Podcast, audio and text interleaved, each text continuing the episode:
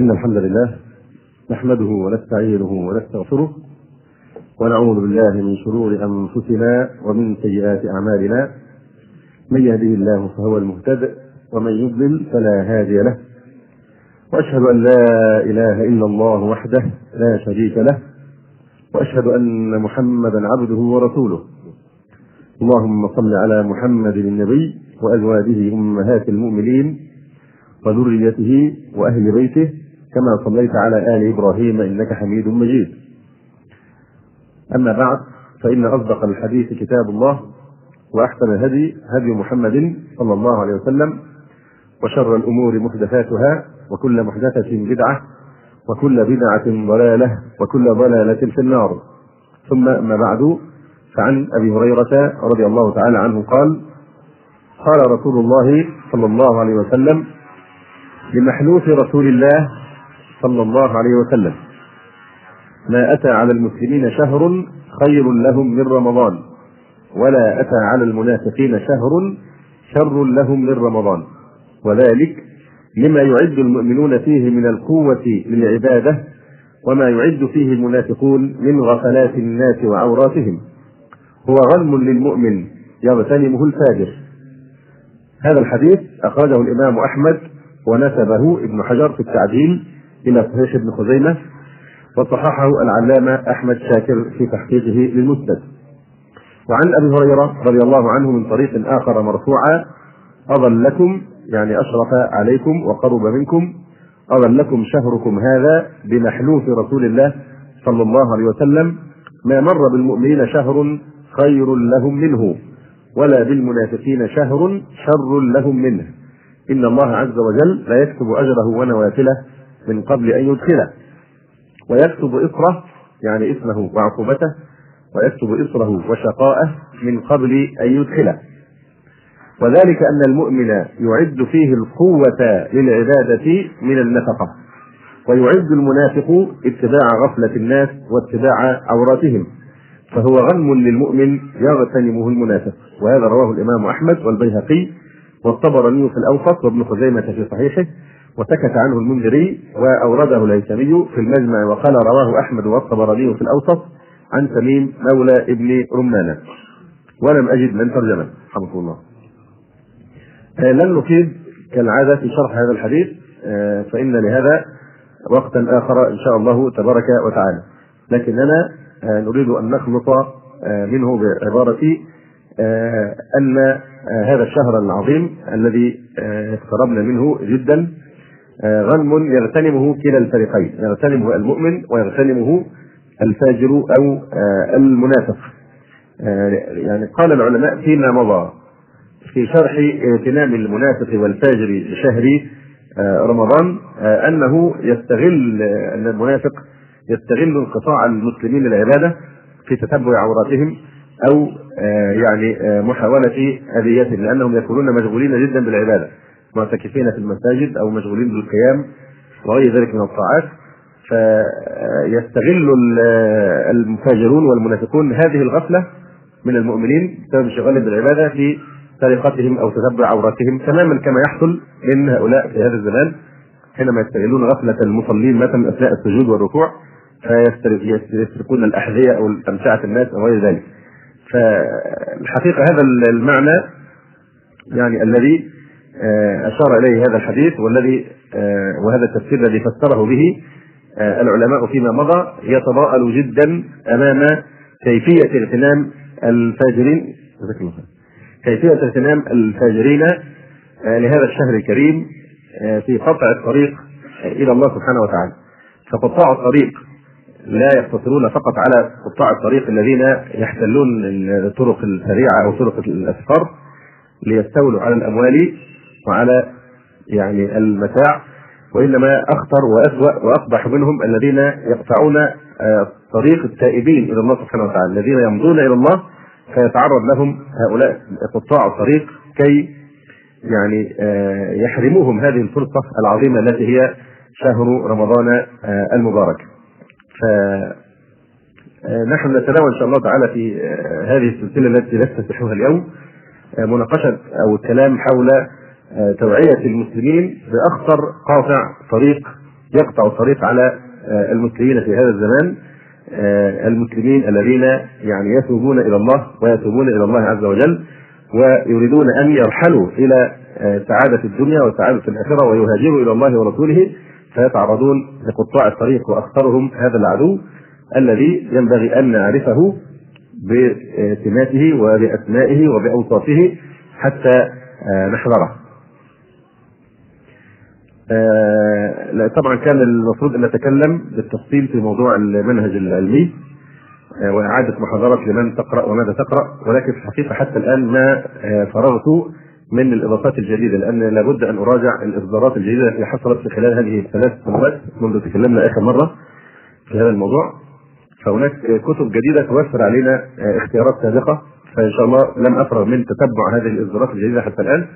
فإذا فرغت إن شاء الله سنعقد محاضرة وغالبا حتى لا نقطع السلسلة تكون في أحد المساجد الأخرى إن شاء الله تعالى. وكان بعض الإخوة اقترح أيضا أن نعرض سلسلة تناقش مشكلات مرحلة عمرية معينة وهي مرحلة المراهقة مشكلات المراهقين سن المراهقة الذي يبدأ من من البلوغ حوالي الثانية عشر أو حولها أو أكثر من ذلك إلى يعني حوالي 22 أو 20 آه هذه السن وهذه المرحلة بلا شك لها خصائص مميزة. آه حينما نتعرف على خصائص هذه المرحلة آه فنستطيع يعني أن نحسن التصرف مع أبنائنا في هذه السن حتى يتجاوزوها بأمان وسلام. لكن فكان المفروض أن إحنا في هذه السلسلة لها يعني فيها عدة عناصر. أولها هذا الذي أشرت إليه الأمر الثاني الأخطاء التي يرتكبها يعني الآباء في مع الأبناء في هذا السن وكذلك الأبناء مع آبائهم أيضا في هذا السن وخطر ذلك. كان هذه النقاط حددت على أساس أن بعض الإخوة بالذات الإخوة في في الطلائع وفي الجامعة قد كموا بعض الاستبيانات فيما مضى واستخلصوا منها بعدما عرضوا على على الناس أو على الشباب سؤالا ما الذي يعيقك عن الالتزام؟ ما الذي يمنعك من أن تلتزم بدينك وتتمسك به حق التمسك؟ فكان في الإجابة أشياء الحقيقة بعضها مذهل جدا وبعضها لم نكن نتصور إنه يحمل هذا الكم من الخطورة لكن على أي الأحوال من الأشياء التي حازت نسبة كبيرة جدا من أنها إعاقة عن الالتزام بدين الله سبحانه وتعالى هو هذا العدو اللدود الذي كلنا يعرف أنه عدو ومع ذلك كلنا أو أغلب البيوت في هذا الزمان لا تستطيع الاستغناء عنه بل هي تمكن له في البيت حيث يمسك بزمام التربية والتوجيه وفرض عليه علينا نفسه فرضا حتى صار كنوع من الإدمان إلى حد ان أنه لا بعض الناس لا يتصورون الحياة بدونه ولا يتصورون ابدا أن يمكن أن تستقيم الحياة بدون أن يتواجد هذا العدو اللدود. كان أكثر ما تكلم عنه الشباب أنه يعيقهم عن التزام التلفزيون. وطبعا التلفزيون حينما نقول التلفزيون نقصد العائلة التلفزيونية، العائلة كلها. يعني سواء كان الفيديو طبعا وهو الابن البار للتلفزيون أو ما هو أخطر وأنكى وأشد وهو البث المباشر. من هذه الأسباب الشهوات والصحبة وغير ذلك من الأمور والمشكلات الله نرجو أن نتعرض لها في بعض بالتفصيل لكننا نفرد من الآن إن شاء الله هذه المحاضرات للكلام على معرفة هذا يعني آه العدو. آه ونحن حينما نبين حكم الشرع أو نجتهد في أن نبين حكم الشرع في مثل هذه الفتن المتلاطمة وهذه القضايا الخطيرة فنحن نقبل على الشرع الشريف بكل الثقة آه أنه يريد بنا الخير ويريد رحمتنا. آه مصداقا لقوله تعالى لقد جاءكم رسول من أنفسكم عزيز عليه ما عنتم حريص عليكم بالمؤمنين رؤوف رحيم. فلذلك حينما نقبل على حكم الشرع لا نتصوره كما يريد أعداؤنا أن نتصوره أنها تضييق وتزمت وحجر وتحجير وتعنت وتطرف إلى آخر هذه المصطلحات. لكننا نثق أن حكم الله سبحانه وتعالى هو الخير لنا في الدنيا وفي الآخرة. ونستحضر قول رسول الله صلى الله عليه وآله وسلم إنما ما معناه؟ إنما مثلي ومثلكم ومثلكم كمثل رجل أوقد نارا فجعل الجنادب والفراش يقعن فيه فأخذ يذبهن بيده وأنا آخذ بحجازكم عن النار وأنتم تثبتون من يدي. كما أصدق هذا الحديث في تطويره حقيقة موقفنا مع رسول الله صلى الله عليه وسلم وموقفه منا وحرصه علينا وهو الرؤوف الرحيم صلى الله عليه وآله وسلم. إنما مثلي ومثلكم كمثل رجل أوقد نارا. طبعا الجنادب والفراش والدواب التي تغير هذه آه، حينما ترى النارا وترى النار تضيء ما حولها هي تتصور أنها في مكان مظلم. فحينما ترى هذه النار تتخيل أن هذه قوة تستطيع أن تخرج منها. إلى الضياء وإلى النور. فتجتذب تجتذب هذه الأضواء ف...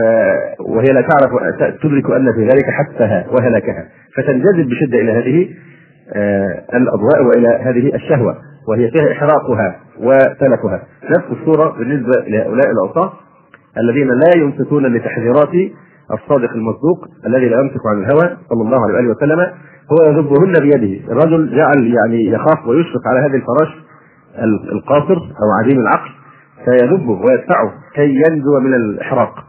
لكن الفراش يصر على أن ينجذب نحو النار ونحو الشهوات. فنفس الشيء فراش بني آدم هم الذين ينجذبون لبريق الشهوات التي حفت بها النيران في الآخرة. و آه، يعني آه، ولا يتفكرون ولا يتلمحون عواقب هذا الشيء. فالرسول عليه السلام يحاول جهد أو غاية جهده أن يصرفنا عن الهلكة. وإذا هلك واحد منا فإنه رغما عنه يفلت من يده وأنا آخذ بحجازكم آه، من النار. يحاول أن يمسك ما يستطيع إمساكه من الحجز وهو موضع التكة أو السراويل في وسط الجسم في الخصر يحاول أن يمسكه حتى هذا مركز ثقل الجسم حتى لا يقع في النار. وأنتم تفلتون من يدي. أنا أحاول إنقاذكم ولكن أنتم تصرون على أن تجتذبكم هذه المهلكات. نفس الصورة في الحقيقة حينما نشرع في التعرف على هذا العدو آه، اللدود الذي هو بالفعل تماما كهذا الضياء وهذا النور الذي يجذب الفراش غرفة مظلمة وفي هذا الضوء المتركز في هذا العجل الفضي كان سابقا فضيا اللون الفضي الآن صار عجلا ملونا آه، وما أشبهه في الحالين بعز بني إسرائيل كما سنبين إن شاء الله تبارك وتعالى. فبمناسبة الإقدام على رمضان قد كان صلى الله عليه وسلم يدعو الله تبارك وتعالى في دعائه فيقول وأسألك العزيمة على الرشد. وأسألك العزيمة على الرشد يعني أسألك أن ترزقني العزيمة الإرادة الصادقة والجاذبه على أن أختار طريق الرشاد وأتجنب طريق المهالك. فهذا من منن الله على العبد أن يرزقه العزيمة على الرشد. فمن العزيمة على الرشد أن ينوي المسلم من الآن الاستعداد لهذا الشهر الكريم وأن ينوي أن يعمره بطاعة الله سبحانه وتعالى. ويعزم على أن يرشد أمره في هذا الموسم الذي هو أعظم مواسم الخيرات على الإطلاق في السنة آه، كلها. فإذا كان رمضان يستعد له من لا نقول من الآن لكن من رمضان الماضي يستعد له قطاع الطريق إلى الله. الفنانون يستعدون لرمضان. أصحاب الفوازير آه، أصحاب المسلسلات والأفلام والسهرات الرمضانية والسحور السحور الرمضاني الراقص وغير ذلك من هذه السفاهات آه، يعني آه، قطاع الطريق. بل أيضا حتى طلاب الدنيا من التجار وغيرهم يستعدون بطريقتهم الخاصة لاستقبال رمضان. فلا ينبغي أن يقصر عباد الرحمن وأولياء الله عز وجل عن امثال هؤلاء في الاستعداد لاغتنام هذه الفرصة آه، العظيمة إلى أقصى حد ممكن. ولما كانت القاعدة أن درء المضار مقدم على جلب المنافع وأن الدفع أسهل من الرفع. آه، من أجل ذلك نحن نستعد لرمضان ابتداء ليس هذه المرة بأن نتكلم فيما اعتدنا الكلام فيه آه، في الحث على الطاعات وغير ذلك من أعمال البر في رمضان فلهذا أيضا وقت آخر إن شاء الله لكننا نقدم التحذير من هذا العدو قاطع الطريق إلى الله سبحانه وتعالى الذي آه، يعني أصاب أغلب الديار آه، شؤمه. آه، وفي الحقيقة البحث يعني يكون في صورة أسماء عبارة عن أسماء نطلقها على هذا الجهاز الخبيث تبرز المعاني والمخاطر الكامنة وراءه. لكن نقدم لذلك بهذه المقدمة فنقول إن الأرض إذا مادت تحت أقدام الناس إذا حصل زلزال ونحن الآن أصبح لنا شيء من الخبرة بالزلازل إذا مادت الأرض تحت أقدام الناس يصيب الناس الهلع والفزع والخوف والجزع. فلا يستطيع أن يعني لا تجد واحدا من هؤلاء الذين تميد بهم الأرض يستطيع أن يحدد موقفه ولا مصيره. لماذا؟ لأن الجميع يأكلون مأخوذين مأخوذين بدهشة المفاجأة. فلا يوجد لأحد فرصة أن يسأل غيره ماذا يفعل بل لا يخطر في بال أحد أصلا أن يسأل غيره. والعين الذي تستطيع أن تسجل هذه الحركة بصدق وبموضوعية يجب أن تكون خارجة عن تأثير هذا المجال. لا يستطيع أن يصف حال هؤلاء الناس إلا شخص واحد فقط هو من هو المتحرر من تأثيره يراهم من بعيد دون أن يتعرض لنفس المؤثر. فهذا هو الذي يستطيع أن يعطينا تصويرا صادقا ويصف حال هؤلاء الناس حينما تميد بهم آه الأرض. فيجب أن يكون في وضع معزول تماما عن آه تأثيره. آه ويبدو أن هناك عقلا تخيل أو وضع وصنع قصة جحا حينما كان يقطع الغصن في وضع معكوس يعني جلس على فرع الشجرة من الجهة الخارجية وأخذ ينشر هذا الفرع من جهة الإيه؟ من جهة الجذع واضح فأخذ وهو جالس على الطرف الخارجي وظل ينشر هذا الجذع. آه طبعا هذه تعطينا صورة فقدان آه الوعي الذي يصاحب مثل هذه الحركة ومثل هذا آه التصرف. فجحا يقف على طرف غصن يعمل هو في قطعه من ناحية الجذع دون أن ينتبه إلى حتمية السقوط الذي سيصير إليه. فإذا مر به رجل ينبهه إلى هذا المصير احذر أنت بعد قليل سوف تسقط إذا تماديت في عملك. فإذا به بالفعل يلاقي هذا المصير الذي تنبأ به هذا الرجل. فإذا به بعد ما يسقط يعدو خلف هذا الرجل زاعما أن هذا الرجل يؤمن بالغيب ويطلب منه أخبرني كيف عرفت أنني سأقع. إذا لن أنبئك حتى تخبرني عما يحصل لي في المستقبل. واضح بناء على ماذا؟ ما كانت المسألة تحتمل هذا. هذا أي إنسان خارج عن التأثير يستطيع أن يرى الصورة بصدق. أي نعم.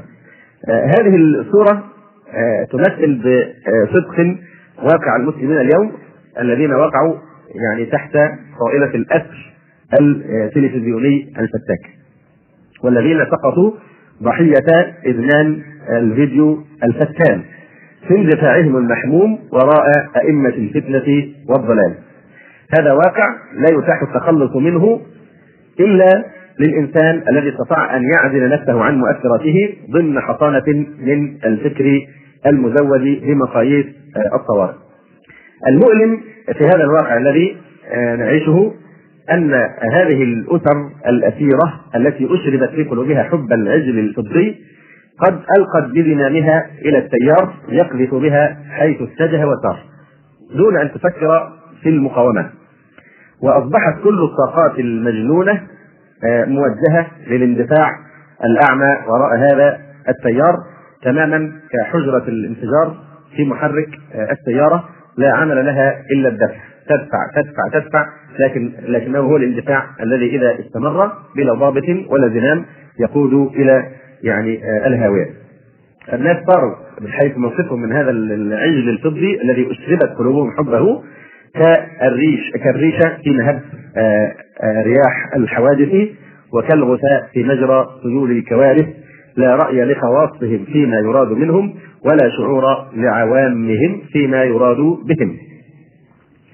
وهذه المحنة للأسف الشديد هذه المحنة التي نعيشها وآثار وشؤم هذه المعاصي التي تشيع فينا آه للأسف هي ليست محنة نحن نكره عليها. لا توجد سلطة في أي دولة في العالم مهما بلغ جبروتها وطغيانها تجبر الناس على أن يقتنوا هذا آه الجهاز فالظلم يقع أيضا من من الناس أنفسهم ليس فقط ممن آه يرعاهم. كثير من الناس يعني ينسبون ما يحصل بنا في هذه الأيام من الكوارث والبلايا إلى الشؤم من شخص معين أو شؤم من عهد معين. و يعني اللهم لا شؤم ولا طيرة ولكن هي في الحقيقة ليس فقط من هؤلاء الظالمين كما يقول تعالى ولكن الأمر كما يقول تبارك وتعالى وكذلك نولي بعض الظالمين بعضا. ف بما كانوا يكسبون. فكما قلنا في تفسيرها كذلك نولي بعض الظالمين على بعض على بعض. وكما عبر السلف عن ذلك بقولهم أعمالكم عمالكم. أعمالكم آه، عمالكم. فالكوارث تترى الكوارث تترى بين وقت وآخر والنذر آه، تتوالى. آه، والعقوبات مضطربة. يكفي حادثه اليوم التي حصلت في قطار البدوشين والتي مات فيها هذا العدد الكبير. كلها بلايا وكوارث لا السبب فيها هو من أنفسنا. كل هو من عند أنفسكم. هذا كله من شؤم معاصينا وتفريطنا ثم هناك من يتلفت ويقول يقولون هذه الكوارث المعاصي. أين هي المعاصي؟ أين هي المعاصي؟ ما هو بيحصل في اليابان وفي كذا وكذا كوارث. اليابان ما هو لأنهم كفروا ومشركين فهم أولى أيضا أن تحصل عندهم زلازل. يعني في الشاهد من الكلام كما أننا يعني لا نقول كما قال الشاعر الفاطمي ما زلزلت مصر لظلم ألمنا بها ولكن رقص رقصت من عدلكم طربا لكن في نفس الوقت أيضا لا نقول بالتشاؤم بالنظرة الشؤم. وإن كان شؤم معاصينا يعمنا أجمعين واتقوا فتنة لا تصيبن الذين ظلموا منكم. خاصة. فبذنوبنا دامت بليتنا.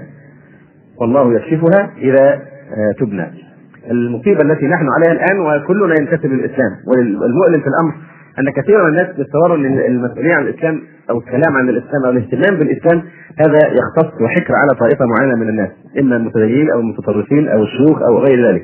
أما المسلمين الذين يشهدون الشهادتين آه، شاع الآن والأوضاع التي نراها كأن هؤلاء غير مسؤولين أمام الله سبحانه وتعالى كانوا غير محسبين وكأن الحق فيها على غيرنا آه، يعني آه، وجب وكأن الموت فيها على غيرنا كتب كتب. فالمؤلم أن الناس ليسوا يعني فقط في حالة غفلة إذا فتنة العجل الفضي لكنهم المؤلم أنهم في حالة رغبة ورغبة محمومة وأكيدة بحيث أنهم يتصورون أنه كالماء والهواء وإذا سمع الواحد منهم عن رجل قد طهر بيته من دنس هذا الجهاز. يقولون كيف يعيش؟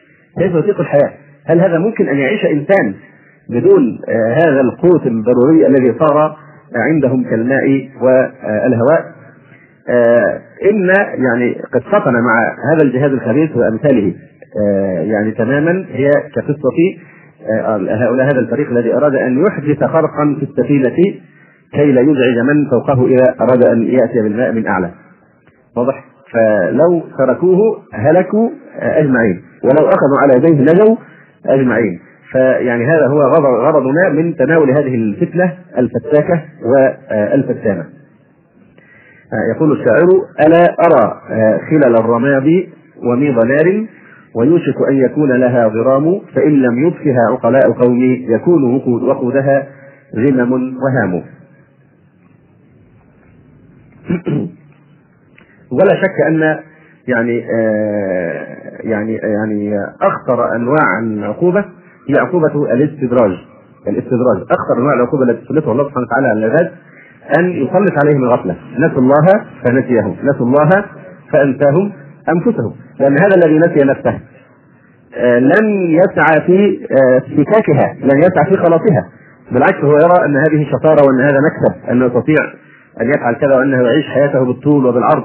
دون أن يضع في حسبانه مصيره الذي آه، ينتظره في الآخرة. فالحقيقة أن بداية النجاة هي الشعور بالخطر الشعور بالخطر الذي يعني تماما كالإنسان الذي يعني يمس قدمه مثلا دبوس أو نار أو شيء آه، ملتهب. فاذا كانت الأعصاب سليمة وعنده إحساس فبسرعة هذا الإحساس من رحمة الله سبحانه وتعالى.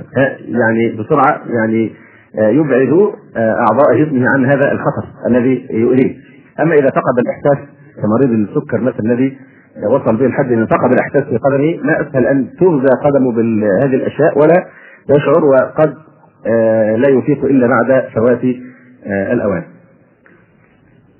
فيعني هذا بالنسبة ما يتعلق ب يعني مظاهر هذا الإدمان والمبلغ الذي وصلنا آه، إليه.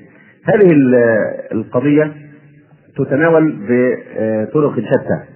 آه، نحن نسمع ونقرأ في كثير من المباحث هذه الأيام ومن قبل هذه الأيام في بلادنا وفي غير بلادنا كثير من الناس يشتكون من التلفاز وأثره على الأخلاق وعلى آه، غير ذلك لكن هؤلاء أو أغلب هؤلاء الذين يتباكون من التلفاز ومشاكله آه، يتباكون على ماذا؟ يتباكون أحيانا في البلاد اللي ما زال فيها حاجة اسمها وطنية يتباكوا على الوطنية والقيم الوطنية.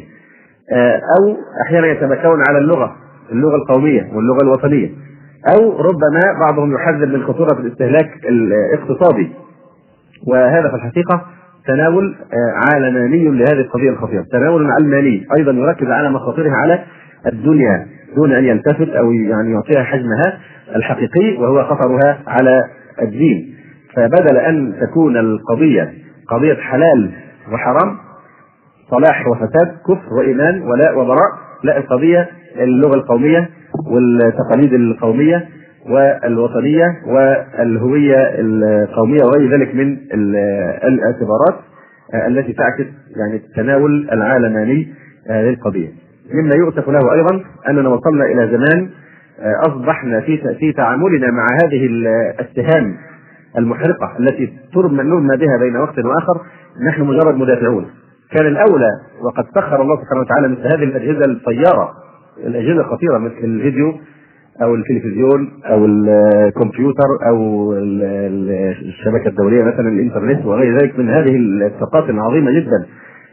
وكان الواجب الاصلي على المسلمين أن يسعوا إلى إيجاد ما هو يعني إيجاد البث الإسلامي الذي يحمل هداية الإسلام إلى كل هذه البشرية الظامئة إلى نور الهداية المحمدية.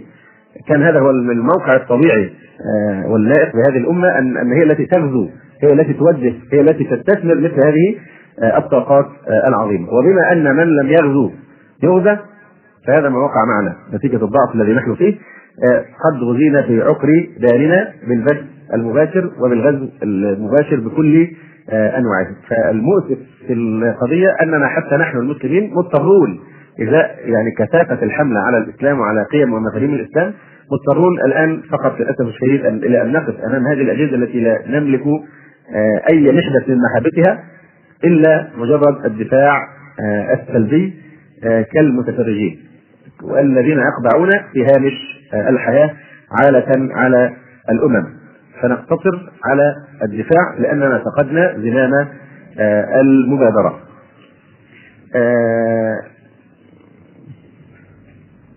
بعض الناس يعني غاب عنهم مخاطر هذا الجهاز ومساوئه وبعضهم نظروا إليها اعترفوا بالسلبيات لكن نظروا إليها بمنظار مصغر عن حقيقتها فيعني حقروها. من أجل ذلك كانت هذه الوقفة الصادقة مع النفس نراجعها ونقلب أبصارنا وبصائرنا في محاسن هذا الجهاز بل في مساوئه لأننا إذا فعلنا سنقرر بالفعل أن في الفيديو والتلفاز وغيرهما نفعا ما ولكننا فورا نتذكر قوله تعالى في شقيقيهما الخمر والميسر قل فيهما اسم كبير ومنافع للناس وإثمهما أكبر من نفعهما. هذه المنافع المزعومة على قلتها ضخمت وأريد لها الظهور فروج لها وأخفيت المثالب على خطورتها وكثرتها فلا تكاد تذكر. وفي هذا الموضوع ان شاء الله حينما نتناوله نحن لن نفصل بل نحاول ألا نضيع الوقت في ذكر المزايا. لماذا؟ لأن المزايا يدركها كل الناس لانهم يتعاملون مع الجهاز تعاملا مباشرا فليس الجهاز في حاجة إلى زيادة تلميع أو ترغيب في أثره. إنما هدفنا كشف ما فيه من المخاطر لعل الله سبحانه وتعالى يذكر لعل الله سبحانه وتعالى ينبه الغافلين. وذكر فإن الذكرى تنفع المؤمنين. فأول ما نذكر به المؤمنين آية نتلوها من كتاب ربنا العظيم. إذا فقهت معناها قلوبنا لرأيتها خاشعة متصدعة من خشية الله. وإذا استيقظت ضمائرنا فلعل قشعريرة الرهبة تسري في أوصالنا ورعشة الهيبة تهز أعماقنا. إنها قول ربنا جل وعز. إن السمع والبصر والفؤاد كل أولئك كان عنه مسؤولا. هذا هو أول ما نصدر به هذه التذكرة وهذه الذكرى. إن السمع والبصر والفؤاد كل أولئك كان عنه مسؤولا. إذا يعني آه تخيلت أن نعمة السمع نعمة البصر القلب كل هذا سوف تسأل عنه أمام الله سبحانه وتعالى فيما استعملته. فمعلوم أن شكر النعم يكون بثلاثة أشياء بالاعتراف بها باطنة وبالتحدث بها ظاهرة وبتصريفها في طاعة ومرضاة مزديها والمنعم بها الله سبحانه وتعالى. هذا هو شكر النعمة أن تعترف بها باطنة وأن تتحدث بها ظاهرة ثم أن تستعمل هذه النعمة فيما يرضي الله. من فضلك اقلب الشريط. هذا هو شكر النعمة. أن تعترف بها باطنة وأن تتحدث بها ظاهرة ثم أن تستعمل هذه النعمة فيما يرضي الله. آه إذا سألنا أنفسنا كل الذين يعصون الله سبحانه وتعالى كل الذين يعصون الله عز وجل من كل أصناف الناس وكل أصناف العصاة والفاسقين ما هي الآلات التي يستعمل ما هي الأدوات التي يستعملونها في المعصية؟ ما هي إلا نعم الله سبحانه وتعالى. فما أحلم الله عز وجل؟ يعطينا هذه النعم ثم نحن نحاربه بها ويحلم علينا ولا يعجل لنا العقوبة. تخيل أنت لو عندك يعني عامل أو خادم أو شخص مسؤول يعني أنت هو مرؤوسك مرؤوسك وكلما تأمر بشيء يعني يعصاك ويستعمل ما أنعمت به عليه في أذيتك وفي محاربتك ومبارزتك بالمخالفات ماذا تفعل؟ هل تطيق أن تتحمله أو يطرد من العمل فورا؟ فالله سبحانه وتعالى تأمل إلى هذا الكم من العصاة وهذا الكم من المسرفين على أنفسهم وتأمل أيضا في حلم الله سبحانه وتعالى الذي لا يعجلهم العقوبة عسى أن يتوبوا وعسى أن يستعتبوا والله سبحانه وتعالى أشار إلى هذا المعنى فقال عز وجل في الحديث القدسي أصبح لما إثر سماء يعني إثر مطر وقع فقط في ليلة أصبح من عبادي مؤمن بي وكافر. فأما الذي يقول مطرنا بفضل الله وبرحمته فذلك مؤمن بي كافر بالكوكب. وأما الذي يقول مطرنا بنوع كذا ونوع كذا فذلك كافر بي مؤمن بالكوكب. لماذا؟ نسب النعمة إلى غير معطيها كذلك آه كذلك قال الله سبحانه وتعالى في الآية الكريمة وتجعلون رزقكم أنكم تكذبون. وتجعلون رزقكم أنكم تكذبون. معنى الآية يعني نحن نرزقكم النعم ونفيض عليكم الرزق والعطايا. ثم أنتم تجعلون شكر هذا الرزق أنكم تكذبون رسولي عليه الصلاة والسلام.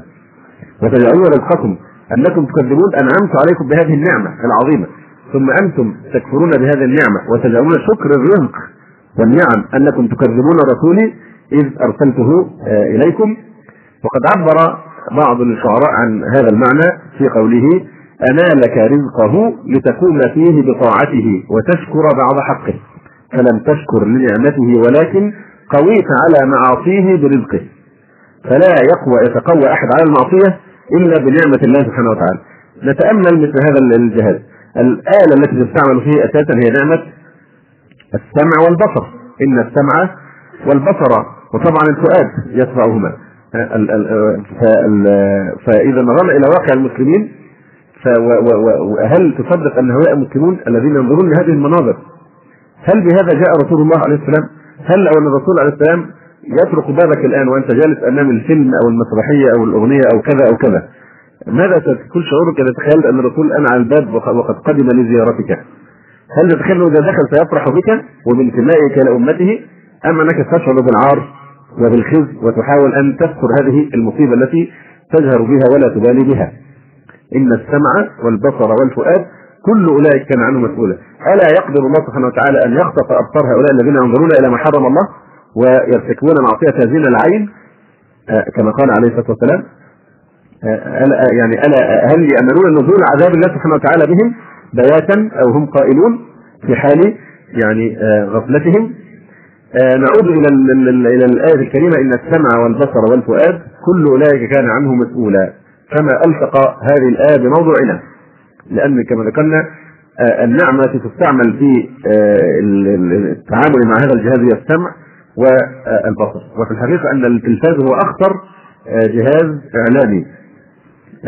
لأنه يخاطب العين والأذن والقلب يخاطبه يخاطبها بالصوت وبالصورة وبالحركة. ويعني بعض الناس يقولون الإنسان يحصل على المعلومات عن طريق النظر بنسبة 90% وعن طريق السمع بنسبة 8% تستوعب بالنظر بنسبة 90% بالجمع تستوعب من المعلومات حوالي 8% وأيضا العين تجذبها الحركة أكثر من أن يجذبها أي شيء آخر. فهذا الجهاز كما يعني أشرنا في الحقيقة هو أخطر أجهزة الإعلام وأخطر أجهزة الثقافة والتربية من حيث التأثير لأنه ليس مجرد أفكار يعني معنوية الإنسان يقرأها في كتاب أو يسمعها في مذياع ثم يتصورها. هي واقع حي. يعيش أمام هذا المشاهد ولذلك فإن تأثير هذه الأشياء لا يقتصر على الأفكار النظرية كما هو تأثير المؤلفات وإنما ينطبع بصورة أشد على سلوكنا ومظاهرنا. كذلك فإن أفكاره تترسخ في النفوس أكثر لأنها تظهر حقيقة معاشه وليست مجرد خواطر نقرأها. يعني باختصار شديد نستطيع نقول إن عن طريق التلفزيون دخلت السينما إلى بيوتنا بعد ما كانت السينما الناس يتكلفون في الخروج إليها الآن انتقلت إلى داخل البيوت ونقلت إلينا الشواطئ ونقلت الينا الحانات والخمارات ومجالس الفسوق والكفر والعصيان.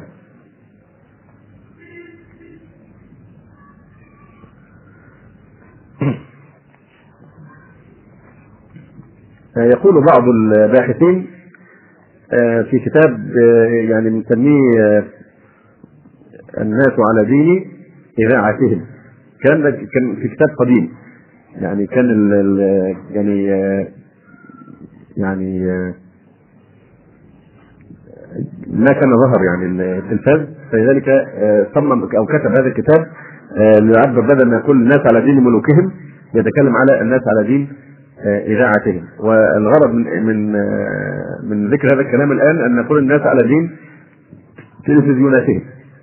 يقول صاحب الكتاب كما في العنوان كان الناس قديما على دين ملوكهم.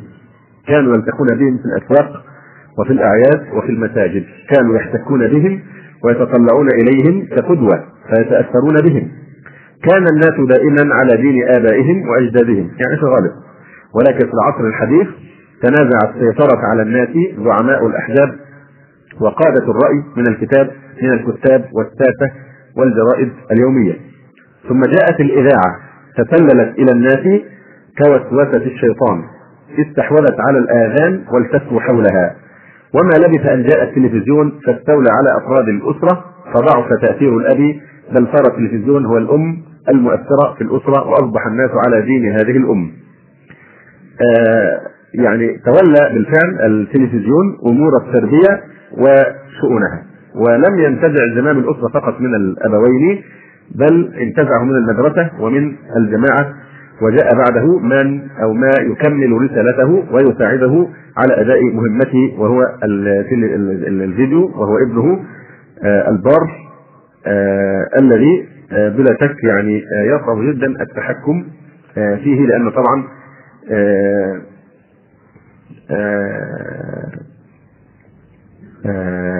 يعني يعتبر وسيله غير موجهة أو غير متحكم فيها ل يعني التعامل مع هذه الأشياء. لأن الفيديو يعتبر طابعه الديكتاتوري أشد من طابع التلفزيون. أي نعم. لأن مادته تأتي في الخفاء وسرا ودون رقابة بحيث يعني من حيث أيضا أنه لا يرتبط بنوعية معينة من البرامج أو بمواعيد محددة من الساعات ولا يبقى رقيب على الشخص يعني بعد الله سبحانه وتعالى إلا يعني الوازع الإيماني في قلبه إن وجد. نعم. ثم بعد ذلك يأتي البث المباشر وما يتلوه من قفزات لأنه سيجعل قنوات أو جعل بالفعل جعل بالفعل يعني قنوات التلفاز في العالم كله عند أطراف أصابع الإنسان العادي يعني حتى ما يتكلف أن يقوم من الفراش كي يشغل الجهاز وهو جالس بالتحكم على بعد.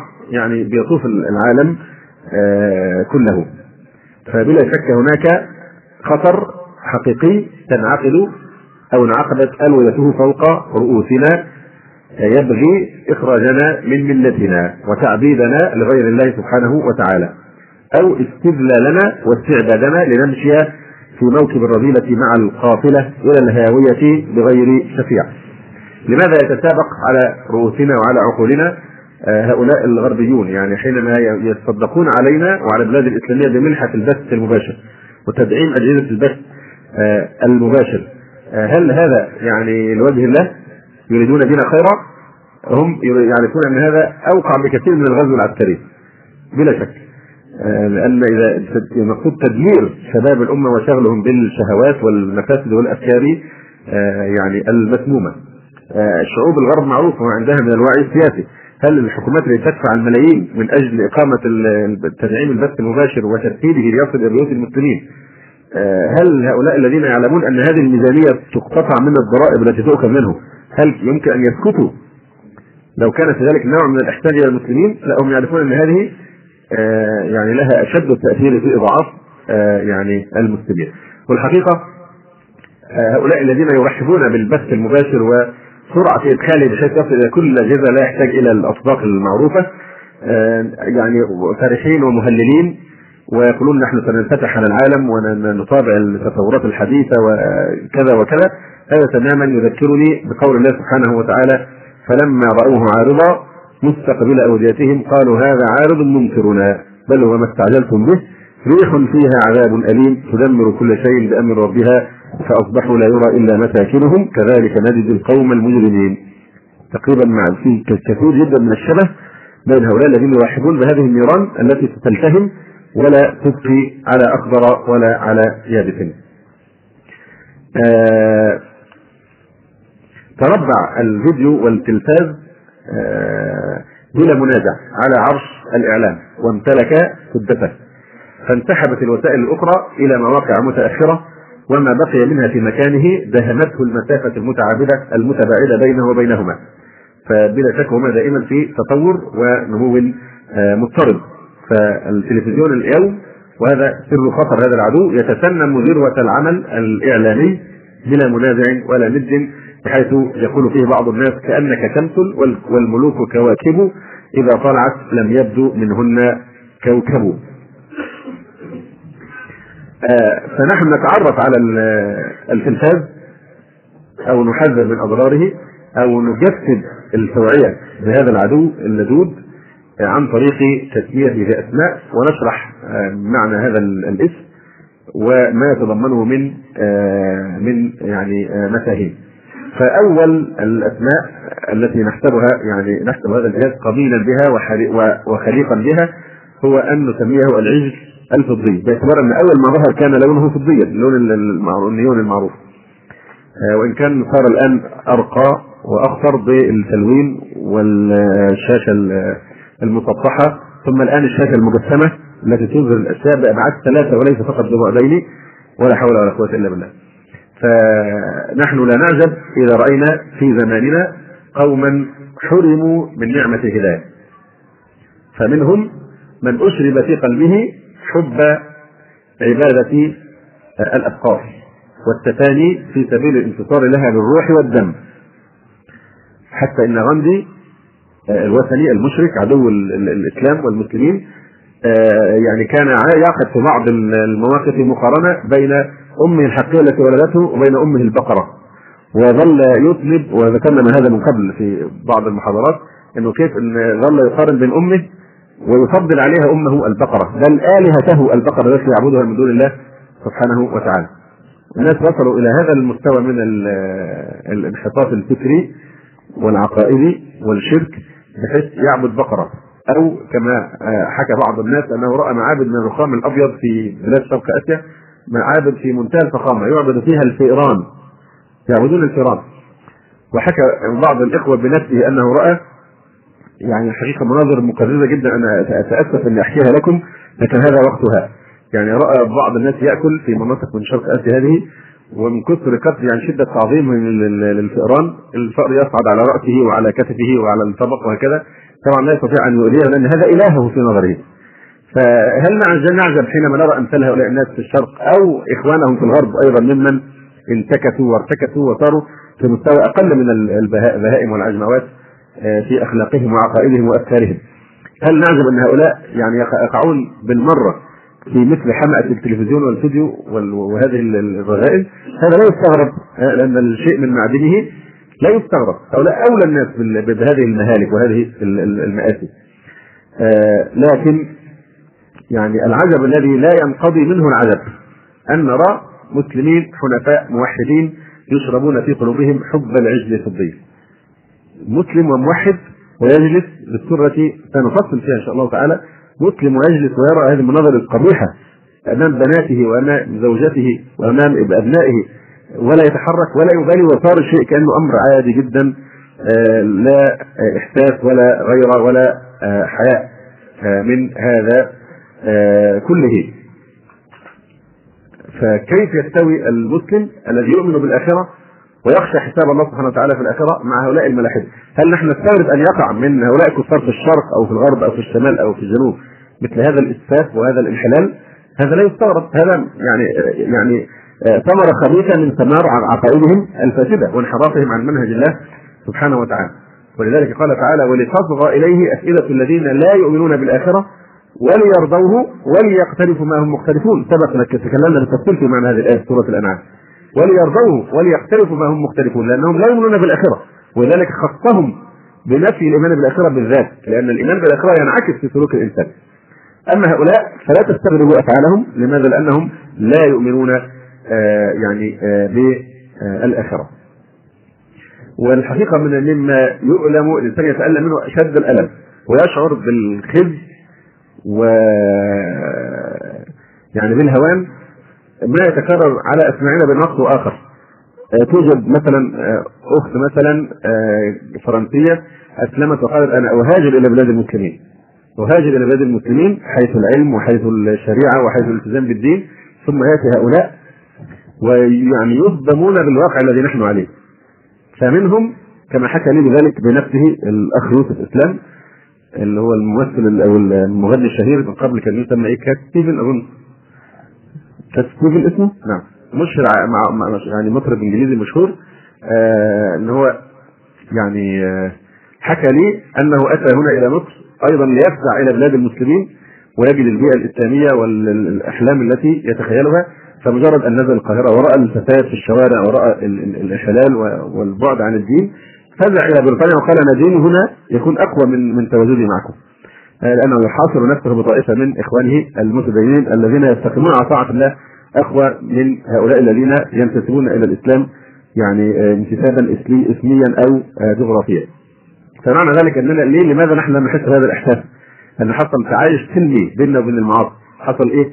المصطلح السياسي الجديد دلوقتي تطبيع مش تطبيع مع الخنازير والقردة تطبيع معاه مع قطاع الطريق إلى الله سبحانه وتعالى تطبيع العلاقات مع الفنانين علاقة طبيعية إن الأب يجلس البنات والأولاد أمام التلفزيون ويجيب الفاسق والفاجر المغني أو الممثل وهو يعطي دروس خصوصية في البيت.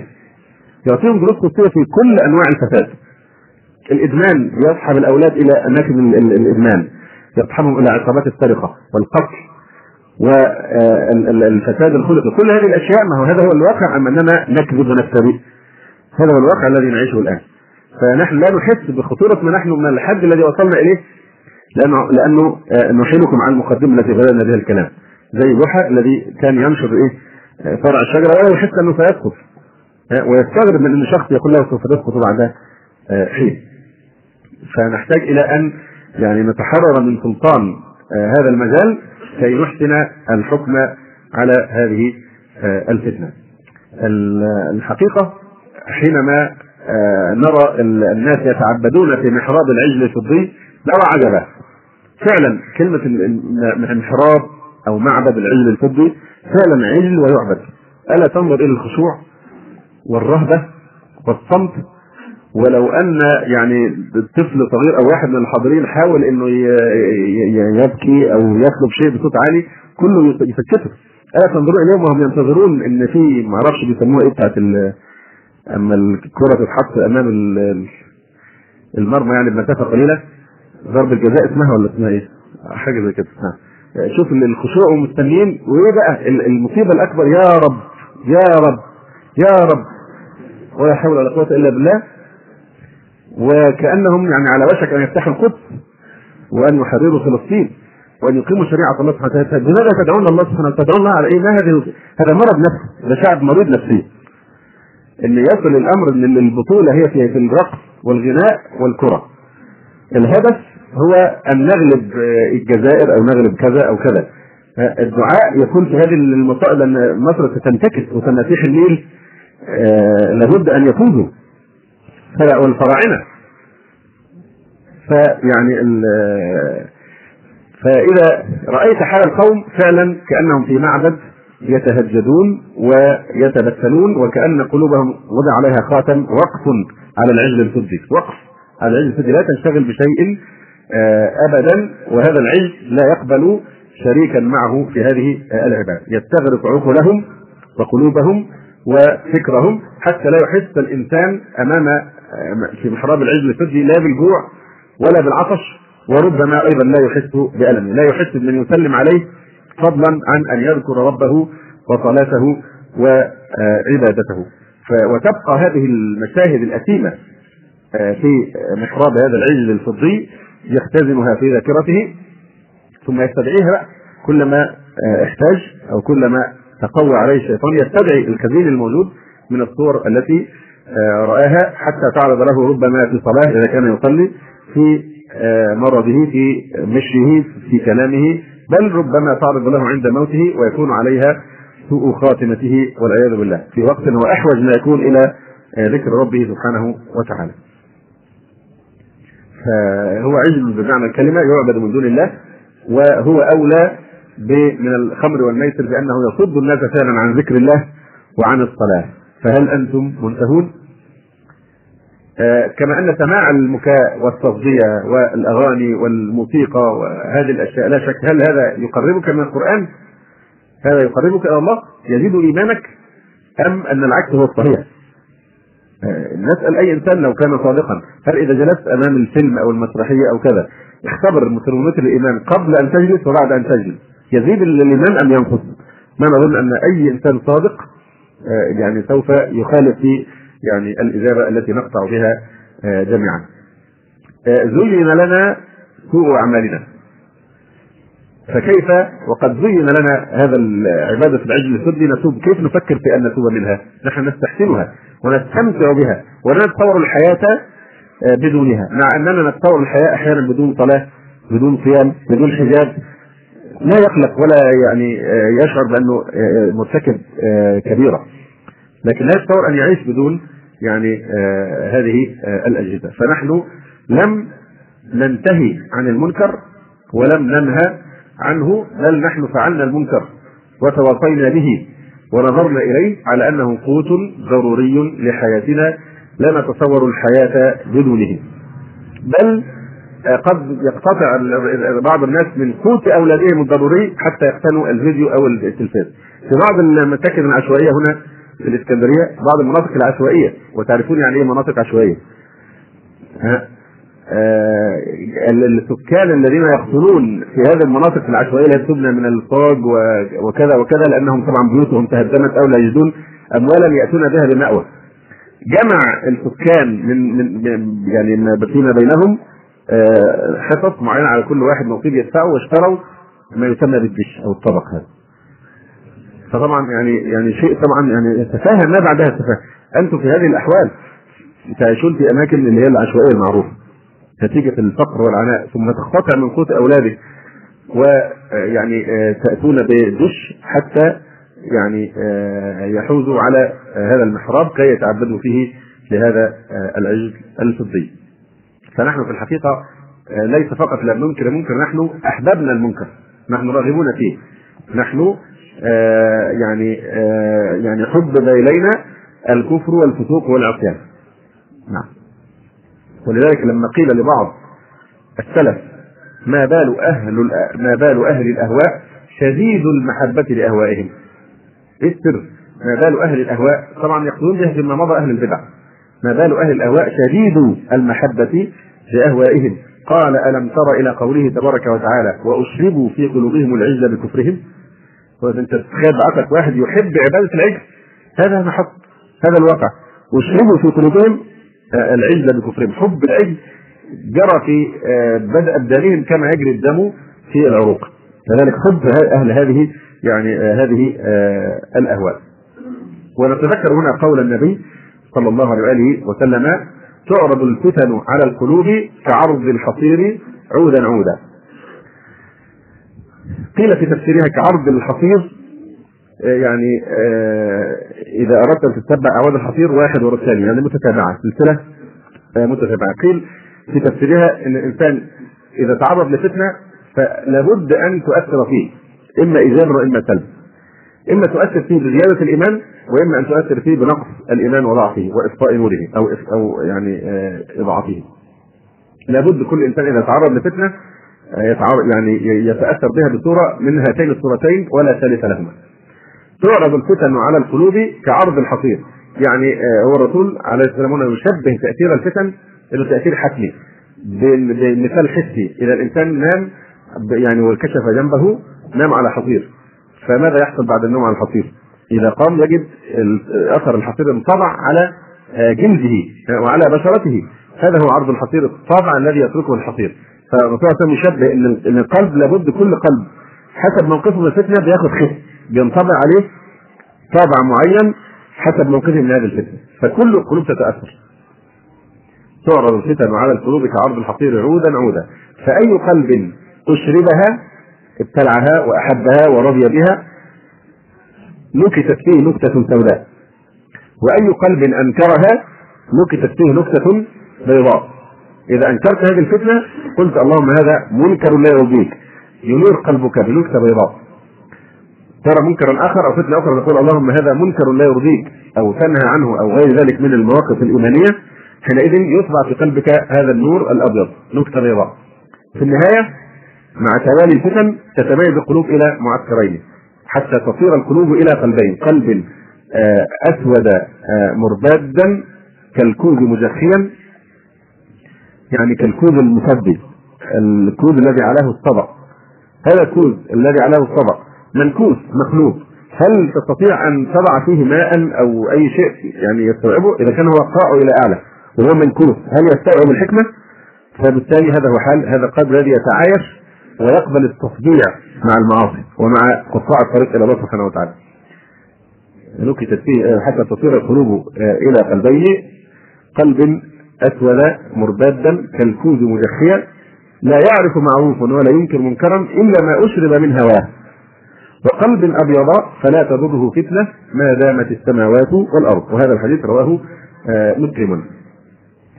ف يعني إذا كان بعض السلف أجاب من سأله ما بال أهل الأهواء شديد المحبة لاهوائهم فأجابه آه، ألم تر إلى قول الله تعالى وأشربوا في قلوبهم العزة آه، بكفرهم فنحن يعني أيضا نقول هؤلاء الذين زين لهم سوء أعمالهم ومارسوا عملية التطبيع مع هذا الجهاز الخبيث. هؤلاء أيضا اشربوا حب في قلوبهم حب هذا العجل الفضي فلا يستغرب منهم أن يستمسكوا بعبادته وبالولاء له إلى هذا الحد. بل أولى من ذلك أن نضرب هذا المثل آه الذي روي عن ميسرة بن حبيب قال مر علي بن أبي طالب رضي الله تعالى عنه على قوم يلعبون بالشطرنج. فقال لهم ما هذه التماثيل التي أنتم لها عاكفون؟ ما هذه التماثيل التي أنتم لها عاكفون هذا في لعب الإيه؟ الشطرنج. فكيف؟ بهذا العجل الفضي. هذا أول اسم نتعرف به على هذا العدو اللدود. أما الاسم الثاني الذي نطلقه عليه فهو مدرسة الإجرام. هذه عبارة لا يقولها متطرف مثلي ولكن يقولها طبيب في جامعة كولومبيا يدعى ستيفن بانا يعني مش مسلم مش متطرف يقول إذا كان السجن إذا كان السجن هو جامعة الجريمة فإن التلفزيون هو المدرسة الإعدادية لانحراف الأحداث. إذا كان السجن هو جامعة الجريمة. طبعا يبقى الواحد يعني خبرته في الإجرام بسيطة. بيدخل السجن مع المجرمين طبعا بيرتقي إلى الجامعة جامعة الإجرام لأن هناك بيتعلم كل شيء. إذا كان السجن هو جامعة الجريمة فإن التلفزيون هو المدرسة الإعدادية لانحراف الأحداث. آه نقول إن العجل الفضي ليس مجرد جهاز كهربي كأي آلة أخرى في البيت. إنه مدرسة تربي وأستاذ يوجه من خلال البرامج التي يعملها. أيها الإخوة لم تكتمل بعد مادة هذا الشريط. ولذلك نرجو الاستماع للشريط التالي لإكمالها.